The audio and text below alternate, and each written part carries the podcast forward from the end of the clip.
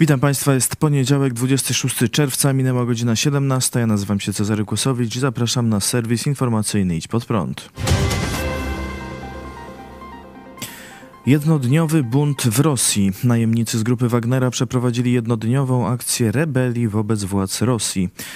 W piątek szef grupy Wagnera, prywatnej firmy wojskowej współpracującej do tej pory z władzami Rosji, Jewgenij Prigorzyn, opublikował w mediach społecznościowych kilka nagrań, w których najpierw kwestionował powody ataku Rosji na Ukrainę, potem oznajmił, że armia rosyjska zaatakowała obóz grupy Wagnera.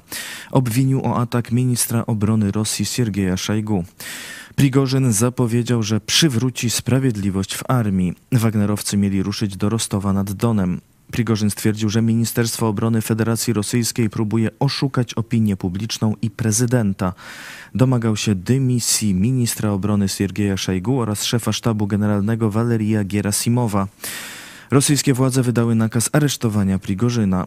W sobotę rano Prigorzyn ogłosił, że zajął kwaterę główną południowego okręgu wojskowego w Rostowie nad Donem i oczekuje na przybycie ministra obrony Rosji Siergieja Szejgu oraz szefa sztabu generalnego generała Waleria Gerasimowa. A jeśli ci się nie zjawią, to pójdzie na Moskwę. I faktycznie jedna kolumna Wagnerowców ruszyła z Rostowa w kierunku Moskwy, druga przejechała z Ukrainy do Woronerza, 500 kilometrów na południe od Moskwy. Prezydent Rosji Władimir Putin o godzinie 10 w sobotę wygłosił orędzie do narodu, w którym wezwał do jedności w obliczu wojny. Działania, które nas dzielą, są zdradą, ciosem w plecy, jak w 1917 roku. Nie pozwolimy na to, mówił Putin i zapewnił, że buntownicy poniosą odpowiedzialność przed prawem i narodem. Najemnicy grupy Wagnera z czołgami, pojazdami opancerzonymi i wyrzutniami rakiet nadal posuwali się na północ w kierunku Moskwy. Nie zatrzymały ich stawiane w poprzek drog, drogi ciężarówki, ani przekopy tworzone w poprzek autostrad. Wagnerowcy zestrzelili rosyjski samolot transportowy Ił-18 i śmigłowiec szturmowy K-52. Pojawiły się też doniesienia o strąceniu trzech śmigłowców walki radioelektronicznej, śmigłowca uderzeniowego i wielozadaniowego. O 20.30 w sobotę niespodziewanie kancelaria prezydenta Białorusi przekazała, że Aleksandr Łukaszenka negocjował z Prigorzynem i po tych rozmowach szef grupy Wagnera zgodził się zatrzymać marsz na Moskwę. Następnie rzecznik Kremla Dmitrij Pieskow ogłosił, że w wyniku porozumienia najemnicy z grupy Wagnera nie będą karani. Jewgenij Prigorzyn ma się przenieść na Białoruś. Prigorzyn w kolejnym nagraniu stwierdził, że grupa Wagnera dotarła na odległość 200 kilometrów od Moskwy, nie przelewając ani kropli krwi swoich żołnierzy, ale teraz do tego rozlewu krwi może dojść, dlatego zdając sobie sprawę z odpowiedzialności, rozpoczynają odwrót do swoich obozów. Prigorzyn opuścił Rostów nad Donem i od tej pory nie wiadomo, gdzie się znajduje. Nie pokazuje się też Władimir Putin.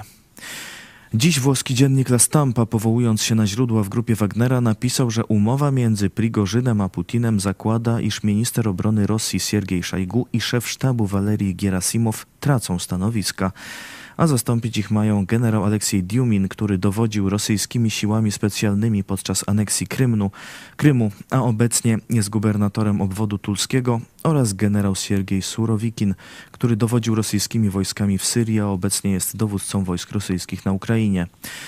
Według źródeł włoskiej gazety to nie Łukaszenka prowadził negocjacje z Prigorzynem, ale grupa urzędników z Kremla, w tym sekretarz Rady Bezpieczeństwa Nikołaj Patruszew. La Stampa zwraca też uwagę, że spośród 12 stałych członków Rady Bezpieczeństwa Federacji Rosyjskiej tylko pięć osób twardo opowiedziało się przeciwko Prigorzynowi. Pozostali milczeli. Milczeli też inni ważni urzędnicy rosyjscy. Wśród nich premier Michał Miszustin, minister spraw wewnętrznych Władimir Kołokolcew, minister spraw zagranicznych Siergiej Ławrow czy dowódca Rosgwardii Wiktor Zołotow. Tymczasem rosyjskie agencje prasowe donoszą, że śledztwo w sprawie Prigorzyna wciąż trwa, pomimo zapowiedzi, że będzie umorzone. Ukraińcy uważają, że ten przerwany bunt może być początkiem końca Rosji. Sekretarz Rady Bezpieczeństwa Narodowego Ukrainy Oleksij Daniłow stwierdził, że Prigorzyn ma współpracowników, pomocników. Oni znajdują się zarówno w Rosji, jak i na terytorium innych krajów. To początek końca Rosji. Czy teraz dojdzie do przewrotu, czy później? Teraz obserwujemy początek, powiedział Daniłow w wywiadzie dla Radia NV. Jak dodał, to co wydarzyło się w Rosji było dla nas oczywiste i doszłoby do tego wcześniej czy później. Informowaliśmy naszych przyjaciół, naszych partnerów, którzy w to nie wierzyli. Myśleli, że Putin ma pod kontrolą cały kraj. O wydarzeniach w Rosji rozmawialiśmy w Idź Pod Prąd na żywo z pastorem Pawłem Chojeckim i redaktorem Michałem Fałkiem. Niewykluczone, że to jest jakieś przygotowanie do zmiany władzy na Kremlu. No, tu jest to osłabienie Putina y, w tak wielki sposób, że z tego się nie powinien podnieść. Nie, no, że, no, no, nie wiem, co on miałby zrobić, żeby odbudować swój autorytet silnego przywódcy. Kiedy uciekł z Moskwy, y, kiedy pięć tysięcy jakichś wataszków y, ruszyło, wiecie, to to w ogóle jakaś parodia. W kontraście do, e, do Zełenskiego, tak? Bo w tym momencie Putin cały czas wy, wywołał wojnę krytykując Zełenskiego, nie? Że to jest jakiś tam, wiecie, ćpun i tak dalej. I teraz Putin aktor, ucieka przed pięcioma tysiącami. Teatru. No, no właśnie, że to jest aktor komediant. I Putin ucieka przed pięcioma tysiącami, kiedy Zełenski nie uciekł przed 150-tysięczną armią na drugą w świecie, tak? Wtedy jeszcze. Teraz podobno ona już też jest druga, tylko że w Rosji. E, bardziej istotne są te następstwa, tak? Czyli to, jak się rozwinie sytuacja w Rosji, a mianowicie kto przejmie władzę. Czyli to może być kwestia, wiecie, tygodnia, miesiąca, może pół roku, ale y, można, można spodziewać się czy spekulować, że, że Putin władzę straci. No i pytanie jest, kto tę władzę przejmie. To będzie istotne dla Polski. Ale wygląda na to, że małe są szanse, żeby władzę przejęła jakaś taka opozycja bardziej, mm, bardziej można powiedzieć, prozachodnia. Dlatego zastosowanie jest proste. Rosję trzeba pokonać, tą Rosję komunistyczną. E, I tu cała nadzieja e, w Ukraińcach, w ich zarówno tej sile militarnej, jak też i zapleczu. Jedyne, co możemy im pomagać, to jest sprzęt i tu zastosowanie drugie, no to powinna teraz szybko iść no, ogromna pomoc militarna do tej ofensywy potrzebna. E, tam te samoloty F-16 i tak dalej, to wszystko Ukraina powinna e, teraz otrzymywać, tak, żeby rzeczywiście odbić Krym. Nie? Także wszystko się rozbija teraz o, o Krym i myślę, że, że tu ten, ten teatrzyk to właśnie jest w, w, w, zamyśle rosyjskich satrapów jakąś grą o Krym. Damy nowego cara, Putin znienawidzony odejdzie ale w nagrodę dajcie nam Krym. Pozostawcie nam Krym. Samochód osobowy zderzył się z radiowozem zamykającym kolumnę rządową. Do wypadku doszło wczoraj około godziny 15 w miejscowości Czajki w województwie podlaskim. Według komunikatów najbardziej ucierpiało dwóch policjantów, z których jeden doznał złamania miednicy i żeber. Do szpitala został przetransportowany śmigłowcem. Pojazdem cywilnym podróżowały cztery osoby, w tym dwoje dzieci. Nie stwierdzono u nich poważnych obrażeń. Policja podaje, że radiowóz został uderzony czołowo przez samochód osobowy, który zjechał z przeciwległego pasa.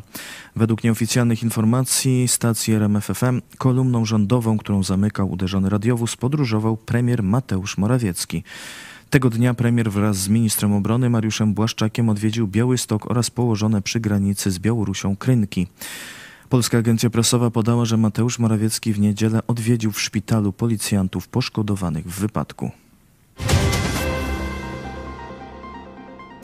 Premier Mateusz Morawiecki w niedzielę odwiedził polsko-białoruską granicę. Udał się do miejscowości Krynki po tym, jak dzień wcześniej miał miejsce marsz Wagnerowców na Moskwę i po tym, jak przywódca Białorusi Aleksandr Łukaszenka okazał swoje zaangażowanie w tę sprawę, chroniąc Jewgenija Prigorzyna. Premier dziękował polskim żołnierzom i służbom za ich pracę i wzmożoną ochronę polskiej granicy od czasu kryzysu, jaki rozpoczął się tam w 2021 roku, kiedy Białoruś zaczęła wysyłać na granicę nielegalnych migrantów. Jednocześnie szef rządu w kontekście nadchodzących wyborów parlamentarnych ostro krytykował ówczesne działania opozycji. Samą operację strony białoruskiej, która doprowadziła do kryzysu na granicy, premier nazwał pierwszym akordem wojny. Stoimy w szczególnym miejscu przy granicy polskiej z Białorusią. I tak jak wczoraj widzieliśmy, Łukaszenka z Putinem potrafią prowadzić bardzo dziwne akcje. Widzieliśmy taką akcję Łukaszenki i Putina w roku 2021. Wtedy pan Tusk powiedział, że ta zapora nie powstanie nawet przez trzy lata. Posłowie Platformy Obywatelskiej biegali tutaj z reklamówkami, tworząc tak naprawdę teatr, farsę ośmieszając, a nawet niestety obrażając polski mundur. Dzisiaj, kiedy my stoimy murem, za polskim mundurem, kiedy jesteśmy z polskimi żołnierzami, z polskimi funkcjonariuszami. Chcę po pierwsze powiedzieć dziękuję, a po drugie w imieniu Rzeczpospolitej za tamtych polityków, za polityków Platformy Obywatelskiej i sprzyjających im celebrytów powiedzieć przepraszam. Dziękuję za to, że mimo tych bardzo niewłaściwych działań, mimo tych obelg, mimo testowania jakości działania naszych funkcjonariuszy, naszych żołnierzy, staliście tutaj niewzruszenie i staliście w sposób sprawny i profesjonalny, broniąc polskiej granicy. Broniąc wtedy, kiedy ten akord wojny, który był dzisiaj, jak już wiemy to doskonale, pierwszym akordem wojny ze strony koalicji obywatelskiej, pana Tuska, był ośmieszany. W okolicy Radomia doszło do wybuchu. W niedzielę około 21.30 mieszkańcy Wojsławic pod Radomiem usłyszeli huk eksplozji. Na miejsce wysłano funkcjonariuszy policji i żołnierzy, którzy zabezpieczyli teren wybuchu w pobliskim lesie. Policja poinformowała, że był to prawdopodobnie odgłos detonacji materiałów z okresu II wojny światowej. Dziś rano stacja RMFFM zapytała rzecznika rządu Piotra Millera, czy służby sprawdziły ewentualność, że mógł to być wybuch kolejnej rosyjskiej rakiety. Dowództwo operacyjne rodzajów sił zbrojnych sprawdziło, nie było żadnego obiektu, który by przelatywał w tym czasie, stwierdził rzecznik rządu. Poinformował też, że odbyły się rozmowy pana premiera i pana prezydenta Andrzeja Dudy, ministra obrony narodowej, ministra Kaczyńskiego, ministra Kamińskiego. Na ten moment wiemy, że najprawdopodobniej doszło do wybuchu ładunku z czasów II wojny światowej. Ktoś odkopał ten ładunek i doprowadził do detonacji, tłumaczył Piotr Miller.